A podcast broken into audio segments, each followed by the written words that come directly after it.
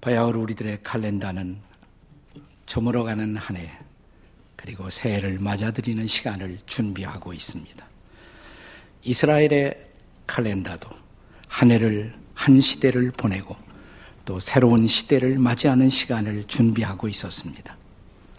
옛 언약의 시대, 그러니까 구약 시대를 보내고 새로운 언약의 시대, 신약 시대를 맞이하면서 하나님의 마지막으로 쓰신 선지자가 바로 말라기, 말라카이였습니다. 말라기 혹은 말라카이라는 말의 뜻은 my messenger, 나의 사자라는 뜻을 갖고 있습니다. 아마도 이 말은, 이 단어는 말라키야라는 단어의 단축어가 아닌가 이렇게 생각이 됩니다. 말라키야 하게 되면 야는 야외, 야외의 메신저, 야외 하나님의 메신저라는 뜻입니다. 그는 구약 시대의 마지막 선지자였습니다. 신약 시대를 열고 있는 선지자가 세례 요한, 침례 요한이었다면 말라기 혹은 말라키아는 구약 시대를 클로징하는 선지자였습니다. 때는 주전 450년서부터 430년경 에스라 느헤미야와 동시대의 인물이라고도 할 수가 있습니다.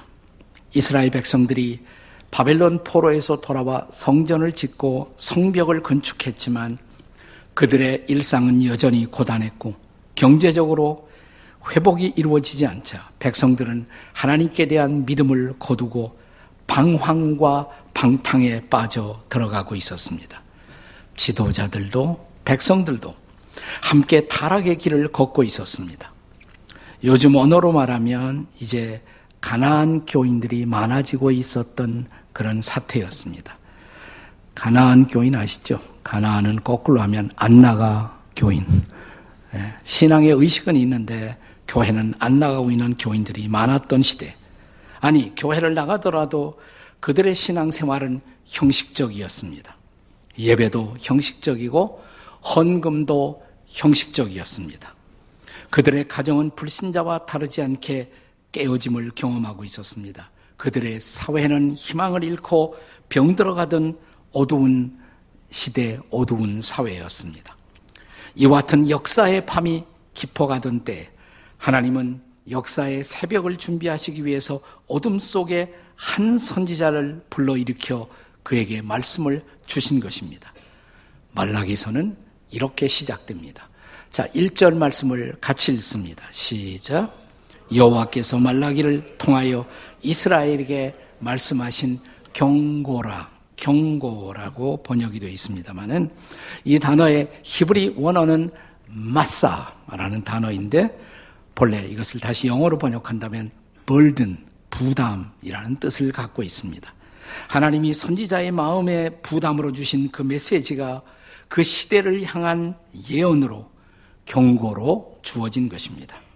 구약 예언서 전체를 통해서 마사라는 단어는 무려 27번이나 등장합니다. 자, 이제 말라기서를 본격적으로 우리가 함께 탐구하고 그 메시지 속으로 들어가면서 말라기 전체를 여는 중요한 키워드 하나를 소개할까 합니다. 이 단어를 이해하지 않고 말라기서를 이해할 수가 없습니다. 이 단어는 히브리 말로 마, 어떻게라는 단어입니다. 어떻게, how, 어떻게라는 단어입니다. 말라기서 전체를 통해서 계속적으로 이스라엘 백성들은 하나님 앞에 어떻게라는 질문을 던집니다. 예컨대 오늘 본문에서는 하나님이 우리를 사랑하신다고요? 어떻게 우리를 사랑하신다는 말입니까? 이때 하나님은 나는 너희를 이렇게 사랑한다라고 대답을 하십니다. 이 마, 어떻게라는 단어가 우리말 성경에는 한 여섯 번으로 번역되어 등장하지만 원문에는 여덟 번이나 이 단어가 반복적으로 등장합니다. 1장 2절, 1장 6절, 7절, 2장에 들어가서 2장 14절, 17절, 3장의 7절, 8절, 그리고 13절. 이렇게 8번이나 마라는 단어가 등장합니다. 이 마라는 단어를 이해하는 것이 말라기서 전체를 이해하는 키워드예요. 열쇠. 자, 열쇠 단어가 뭐라고요? 네, 저를 따라 다 같이 마. how, 어떻게라는 단어입니다. 자, 본문의 첫 번째로 등장하는 이 단어 2절의 말씀을 함께 같이 읽겠습니다. 다 같이 시작. 여호와께서 이르시되 내가 너희를 사랑하였노라 하나 너희는 이르기를 주께서 어떻게 우리를 사랑 하셨나이까? 하나님이 이렇게 말씀하십니다. 이스라엘 백성들에게 내가 너희를 사랑하였노라. 히브리 문법에서 미완료형으로 되어 있는데 이것은 내가 과거에도 너희를 사랑했고 지금도 너희를 사랑하노라. I love you. I have loved you. 내가 너희를 사랑하였노라. 그랬더니 이스라엘 백성들이 아, 볼멘 소리로 하나님 앞에 반문하는 것입니다. 우리를 사랑하신다고요? 어떻게 사랑하시는데요? 어떻게 사랑하느냐고? 이렇게 사랑한다. 이것이 바로 오늘의 본문입니다. 과연 이스라엘 백성들을 향한 하나님의 사랑의 정체, 그 정체는 무엇일까요? 그리고 오늘의 이스라엘, 영적 이스라엘인 그리스도인들, 우리들을 향한 하나님의 사랑, 그 하나님이 지금도 우리를 사랑하신다면 그분은 우리를 어떻게 사랑하실까요? 그 첫째 대답은 하나님의 사랑은 선택이라는 것입니다. 내가 너희를 선택함으로 너희를 사랑했다라는 말입니다. 자, 본문 2절에서 2절 마지막 대목에 여호와 하나님은 내가 야곱을 사랑하였고라고 말씀하시며 또 이어지는 3절에서는 에서는 미워하였으며라고 말씀하십니다. 우리가 피상적으로 읽으면 아니 어떻게 하나님이 인간을 그렇게 차별적으로 대할 수가 있느냐고 묻지 않을 수가 없습니다. 에서가 무슨 죄를 지어서 미워하시기까지 하십니까? 그런데 한 신학자는 나는 에서를 미워했다는 이 대목에서보다 더 어려움을 느끼는 것이 야곱을 사랑했다. 어떻게 그런 치사한 인간 야곱을 하나님이 사랑할 수 있단 말이냐? 나는 거기에 더 커다란 아이러니와 모순을 느낀다. 이렇게 고백한 신학자가 있습니다. 도대체 이 말씀의 진의는 무엇일까요? 바울은 훗날 로마서 9장 11절에서 이 말씀의 진의, 이 사건의 진의를 이렇게 설명하고 있습니다. 자, 로마서 9장 11절을 함께 같이 읽습니다. 시작. 그 자식들이 아직 나지도 아니하고 무슨 선이나 악을 행하지 아니한 때에 택하심을 따라 되는 하나님의 뜻이 행위로 말미암지 아니하고 오직 부르시는 이로 말미암아 서게 하려 하십니다. 다시 말하면 너희의 행위로 말미암지 않고 나의 선택으로 말미암아 너희가 내 자녀가 되었다. 다시 말하면 선택적 사랑의 신비를 말씀하고 있는 것입니다. 어떤 사람은 이 하나님의 선택에 대해서 할 말이 많은 것 같아요. 그런데 생각해 보세요. 자, 피조물인 우리 인생도 날마다 선택하며 삽니다. 오늘 하루 우리는 얼마나 많은 선택을 하며 살까요? 시장에 가서 계속 선택하고, 내게 주어진 스케줄을 날마다 선택합니다. 우리는 마음대로 선택하면서 하나님은 선택할 수 없다면 하나님이 하나님 될 수가 있겠습니까? 선택이야말로 하나님을 하나님 되게 하는 주권적 특성이라고 할 수가 있어요. 그런데 그분이 선택할 때 그분은 나라는 인간이 잘나서 나를 선택한 것이 아니고 하나님이 나를 선택할 때 나의 잘남, 나의 공헌, 그것과 상관없이 하나님은 조건 없이 선택하셨다. unconditional election. 무조건적으로 선택하셨다는 것입니다. 우리는 자랑할 게 아무것도 없어요. 어, 어째서 나를 선택하셨습니까? 그냥 감사할 뿐이죠. 여기 에서를 미워했다 혹은 야곱을 사랑했다는 말은 히브리 사람들의 일종의 문학적 표현이라고 할 수가 있어요. 이것은 두 개의 사건을 정의해서 설명할 때 한 대상에 대한 압도하는 사랑이 다른 것에 대한 사랑은 차라리 미움 정도밖에 되지 않는 것, 이것을 표현하는 문학적 표현으로 이해하시면 좋겠습니다. 하나님이 누군가를 에서를 진짜 뭐 이를 갈고 어, 처음부터 미워했다 이런 뜻이 아니라는 것입니다. 예컨대 신약에도 계속되는 이 표현 누가 보면 14장 26절의 말씀을 얼마 전에도 우리가 함께 생각한 적이 있습니다. 자, 누가 보면 14장 26절을 같이 읽어 보겠습니다. 시작. 무릇 내게 오는 자가 자기 부모와 처자와 형제와 자매와 더욱이 자기 목숨까지 미워하지 아니하면 능히 내 제자가 되지 못하리라. 문자 그대로 미워하라는 뜻일까요? 부모나 처자를? 자, 여기서 미워한다는 단어를 이해하기 위해서는 같은 맥락의 말씀을 마태복음 10장 37절과 비교해 볼 필요가 있어요. 자, 마태복음 10장 37절을 같이 읽겠습니다. 시작. 아버지나 어머니를 나보다 더 사랑하는 자는 내게 합당하지 아니하고 아들이나 딸을 나보다 더 사랑하는 자도 내게 합당하지 아니하고 아버지 어머니 누가 주셨어요? 하나님이. 아들 딸 누가 주셨어요? 하나님이. 그러면 내가 좋아하는 우리 부모님을 주신 하나님, 내가 좋아하는 내 아들 딸을 주신 하나님, 그 하나님을 주신 피조물보다 더 사랑하지 못한다면 내 제자가 될 수가 없다. 그런 뜻이란 말이죠. 다시 말하면 한 존재에 대한 사랑이 비교적으로 다른 존재를 압도할 때 내가 사랑하지만 실제로 미워한다는 것이 아니라 사랑하지만 다른 하나님에 대한 사랑에 비교하면 미움받게 되지 않는 사랑. 그런 의미란 말이죠. 우리가 그런 사랑을 받았다는 것이에요. 자, 사실 야곱이라는 이 인물을 통해서 이스라엘 백성이 형성되지 않습니까? 야곱이 새 이름을 얻습니다. 야곱이 얻은 새로운 이름이 뭐예요? 이스라엘. 그래서 이스라엘 민족, 선민이라는 공동체가 탄생합니다. 하나님은 이스라엘을 사랑하신다고 말합니다. 이 말이 하나님은 이스라엘 백성만 사랑하고 이 땅의 모든 백성들을 사랑하지 않는다는 말이 아니라는 것입니다. 또 그 부분은 조금 이따 마지막 대목에서 더 강조하게 될 것입니다. 다시 말하면 하나님의 백성들인 오늘의 백성들인 우리들 이스라엘 백성들과 마찬가지로 자 성경은 신약 성경에 와서 우리는 영적인 이스라엘이다 이렇게 말합니다. 하나님이 구약에서 이스라엘을 선택하고 사랑하셨습니다. 마찬가지로 그 하나님은 오늘의 그리스도인들인 여러분과 저를 선택하시고 우리를 사랑하셨다는 말이죠. 자, 오늘 우리가 이 땅에서 하나님의 백성으로 여기서 살고 있는 이유, 그것은 나에게 어떤 잘난 행위나 잘난 업적이나 내가 잘난 성취가 있기 때문이 아니라 그분이 조건 없이 우리를 선택하셨기 때문에 우리를 부르시고 우리를 자녀 삼아 주신 그의 선택 때문에 우리가 여기 그 사랑을 받고 존재한다는 것을 믿으시기 바랍니다. 그 사랑을 알아야 한다는 거예요. 어떻게 저를 사랑하십니까? 내가 너를 선택했어. 이거보다 더 중요한 사랑의 증거가 어디 있느냐 이 말이에요. 저희를 사랑하신다고요? 어떻게 사랑하시는데요? 두 번째. 두 번째 하나님의 사랑은 파격이라는 것입니다. 하나님의 사랑은 파격입니다. 자, 본문 2절 한번 읽어보세요. 본문 2절. 자, 에서는 여기서부터 읽습니다. 시작. 에서는 야곱의 형이 아니냐? 그러나 내가 야곱을 사랑하였고.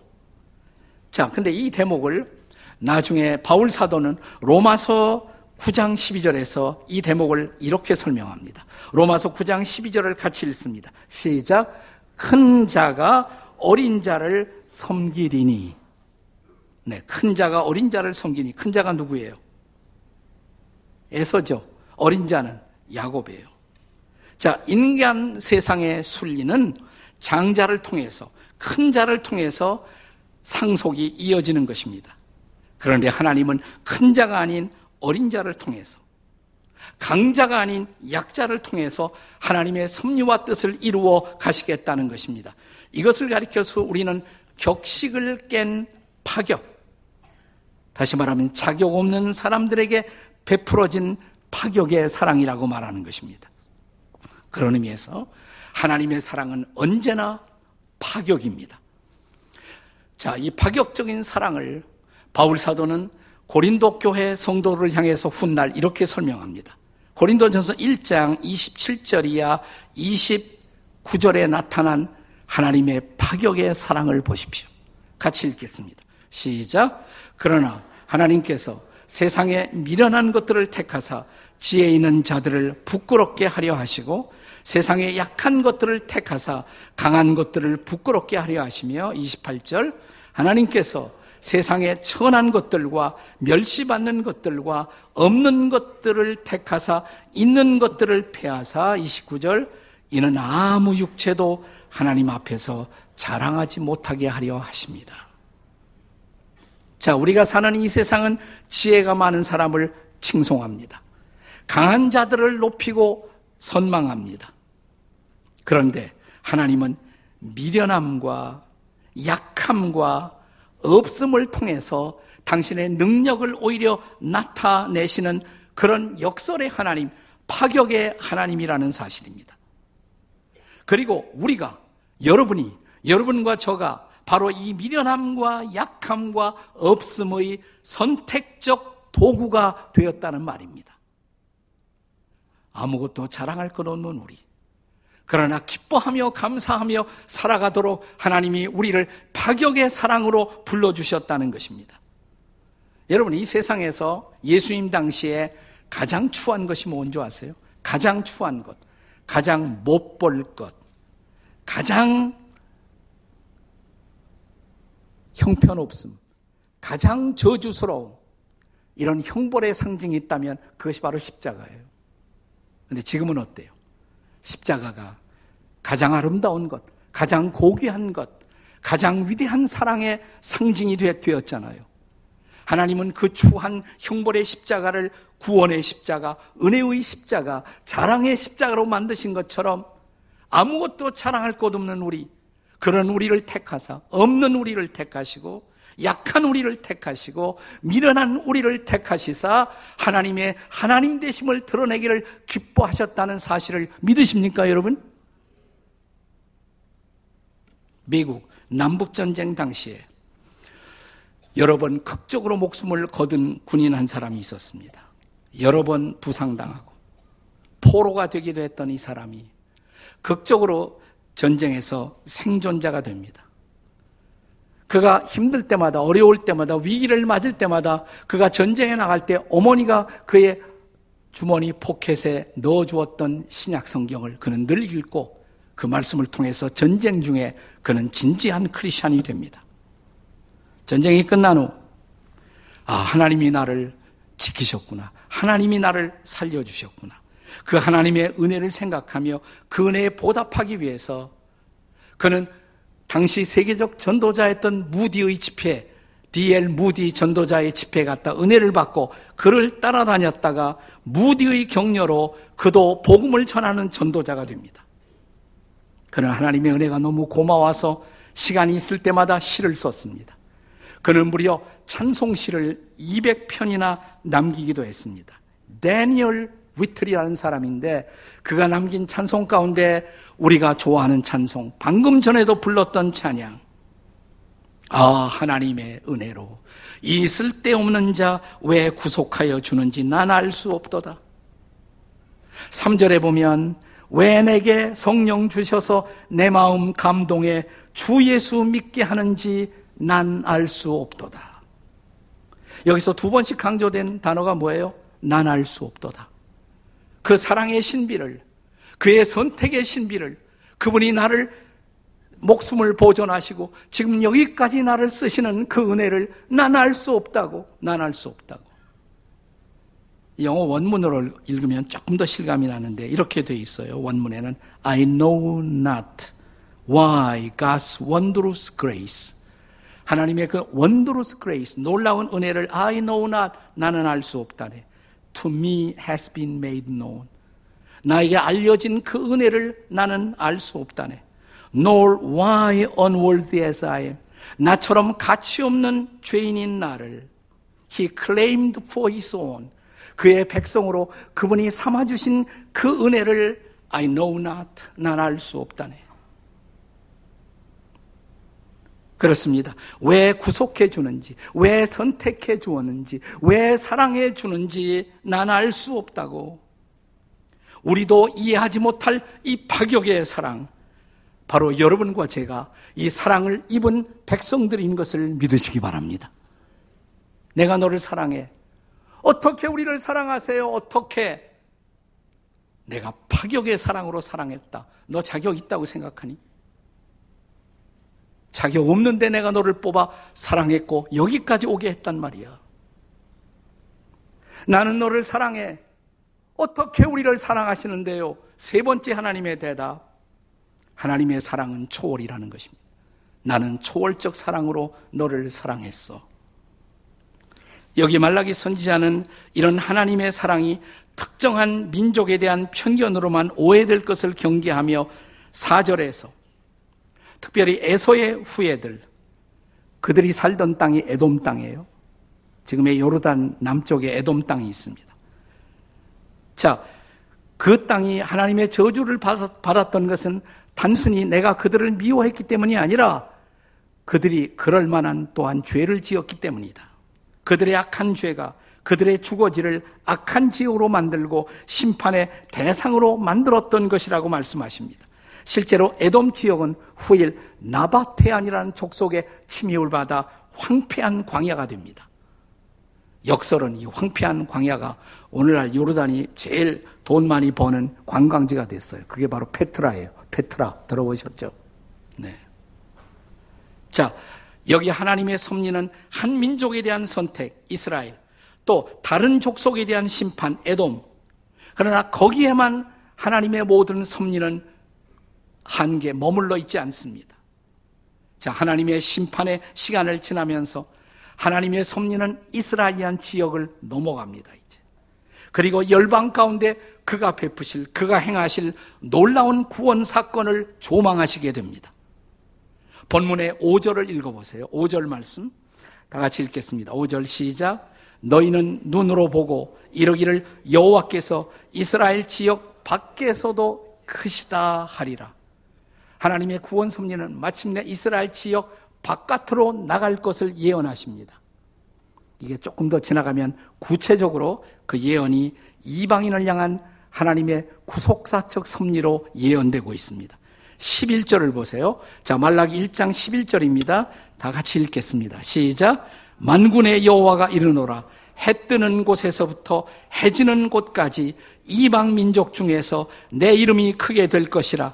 각 처에서 내 이름을 위하여 분양하며 깨끗한 재물을 드리리니 이는 내 이름이 이방 민족 중에서 크게 될 것임이라. 아멘. 그 말씀이 실현되어서 여러분과 제가 지금 여기 있는 거예요. 이스라엘 민족을 사랑했다. 이스라엘 민족만 사랑했다는 말이 아니에요. 이스라엘 민족은 하나님의 구속작 섭리의 출발점이에요. 통로예요. 이스라엘 민족을 통해서 하나님의 사랑은 흘러가 마침내 온 이방인 가운데도 이 하나님의 초월의 사랑이 나타나게 될 것을 예언하고 있는 것입니다. 그렇습니다. 하나님은 궁극적으로 이스라엘만의 하나님, 이스라엘 지역만의 하나님이 아니십니다. 그는 모든 나라, 모든 민족, 모든 인종을 초월하여 사랑을 베푸시는 분이십니다. 이스라엘은 그 하나님의 사랑이 시작 된 지점, 그리고 그 사랑의 통로에 불과했던 것입니다. 다시 말하면 축복의 통로가 되어 이스라엘을 통해서 그 하나님이 그 복음이 온 세계에 알려지게 된 것입니다. 자, 이것을 바울 사도는 나중에 로마서에서 보다 분명하게 설명하고 있습니다. 로마서 9장부터 11장까지가 이스라엘 민족에 대한 하나님의 구속사적 섭리를 다루고 있어요. 자, 9장에서 이렇게 시작합니다. 내가 이스라엘을 먼저 선택했다. 그러나 그 선택은 이스라엘에게만 묶여 있는 것이 아닙니다. 자, 여기서 시작된 로마서 9장은 10장에 들어가게 되면 이제 로마서 10장 12절에서 이스라엘의 경계를 넘어선 하나님의 놀라운 섭리와 사랑을 초월의 사랑을 선포합니다.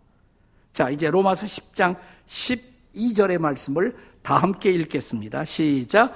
유대인이나 헬라인이나 차별이 없습니다. 한 분이신 주께서 모든 사람의 주가 되사 그를 부르는 모든 사람에게 부여하시도다. 아멘.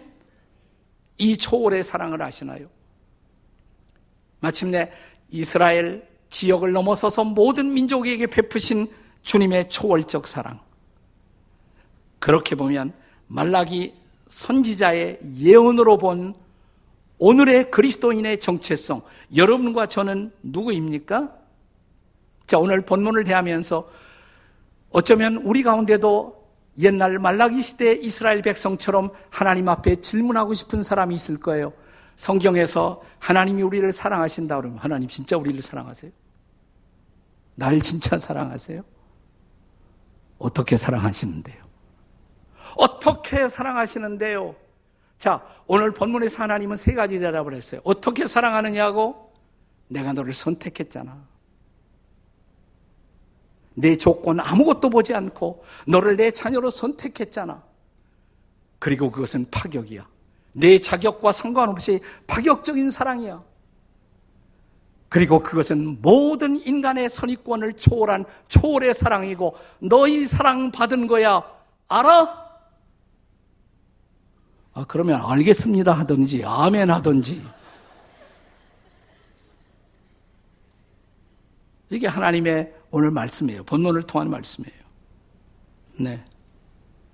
자, 여기 인류 역사의 드라마에서 가장 드라마틱한 한 지점이 있다면, 자, 하나님이 먼저 유태인을 통해서, 이스라엘을 통해서 하나님이 섭리를 펼쳤어요. 유대인들이 하나님의 사랑을 오해하고, 하나님은 우리만 사랑하고, 우리만 선민 삼으시고, 유대인들의 편견이에요. 유대인과 이방인 사이에는 편견의 벽, 담, 이것이 가장 견고한 편견의 벽이에요. 그런데 이 벽을 허신 사건이 일어났습니다. 그 사건이 뭐죠? 유대인과 이방인 사이에 벽을 허시고 그들을 한 형제가 되게 하신 사건. 이게 십자가예요. 십자가의 사건인 것입니다.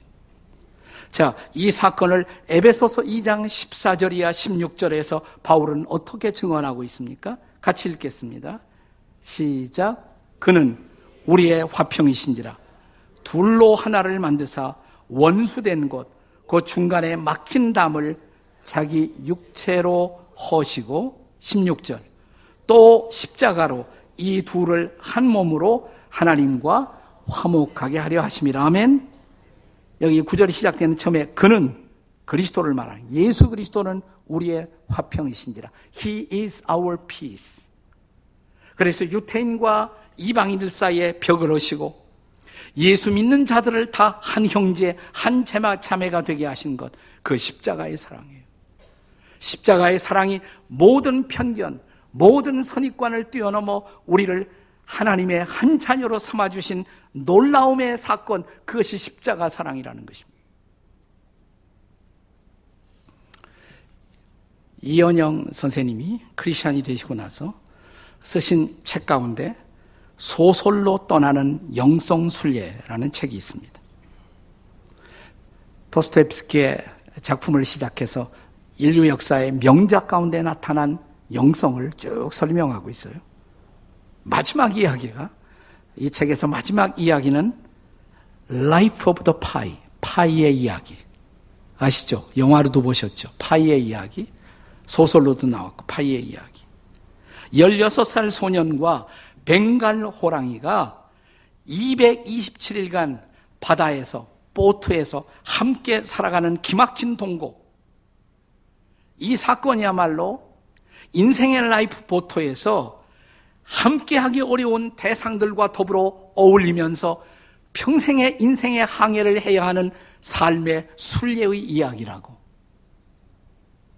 여기 나는 당신을 사랑하고 당신은 나를 사랑함으로써만 공존할 수 있는 우리들의 사랑의 이야기.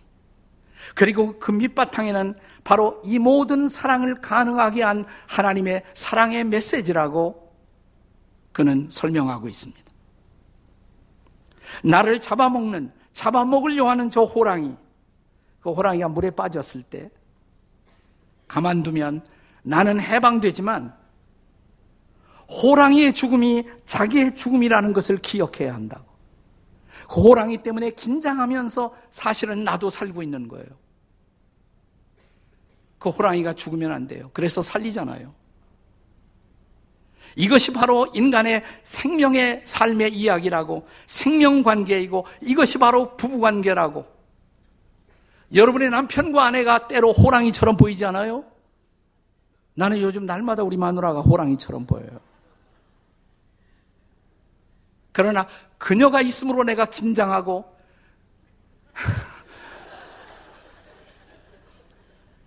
사랑하기 어려워도 끌어안고 사랑하고 그래서 거기서 하나님의 아가페 사랑, 십자가의 사랑을 경험하는 나와 그녀의 관계, 그 이야기라는 거예요, 이게. 나는 교인들도 요새는 왼수처럼 보여요. 호랑이처럼 보이고. 그래서 나를 죽여 너를 살리는 사랑, 이 예수님의 생명의 이야기, 예수님의 사랑의 이야기라고 이원영 선생은 전합니다. 바로 이 표류, 이 항해가 바로 그리스도인들의 영성의 순례라고 말합니다. 중요한 것은 이 순례길에 이 모험을 허락하신 하나님. 왜? 그분이 나를 선택하신 것이 사랑이라고. 그분이 나를 자녀 삼은 것이 그분의 파격적인 사랑이라고. 사랑하기 어려운 사람들을 사랑하게 만드는 것이 바로 그분의 초월적 십자가의 사랑이라고. 이 사랑을 아는 순간, 이 사랑을 경험하는 순간 아직도 인생은 항해할 만한 가치가 있다고. 그렇습니다. 우리의 미움, 우리의 허물, 우리의 죄를 짊어지고 십자가에 죽으시고 부활하신 예수 그리스도를 구주와 주님으로 받아들인 순간 우리는 그분이 만드시는 라이프 보트, 구원의 보트 위에 올라탑니다. 그리고 우리의 사랑의 순례는 계속됩니다. 이 순례에서 꼭 승리하고 그리고 마침내 이 순례는 우리들의 삶의 놀라운 모험이었다고 고백하는 저와 여러분이 되시기를 주의 이름으로 축복합니다.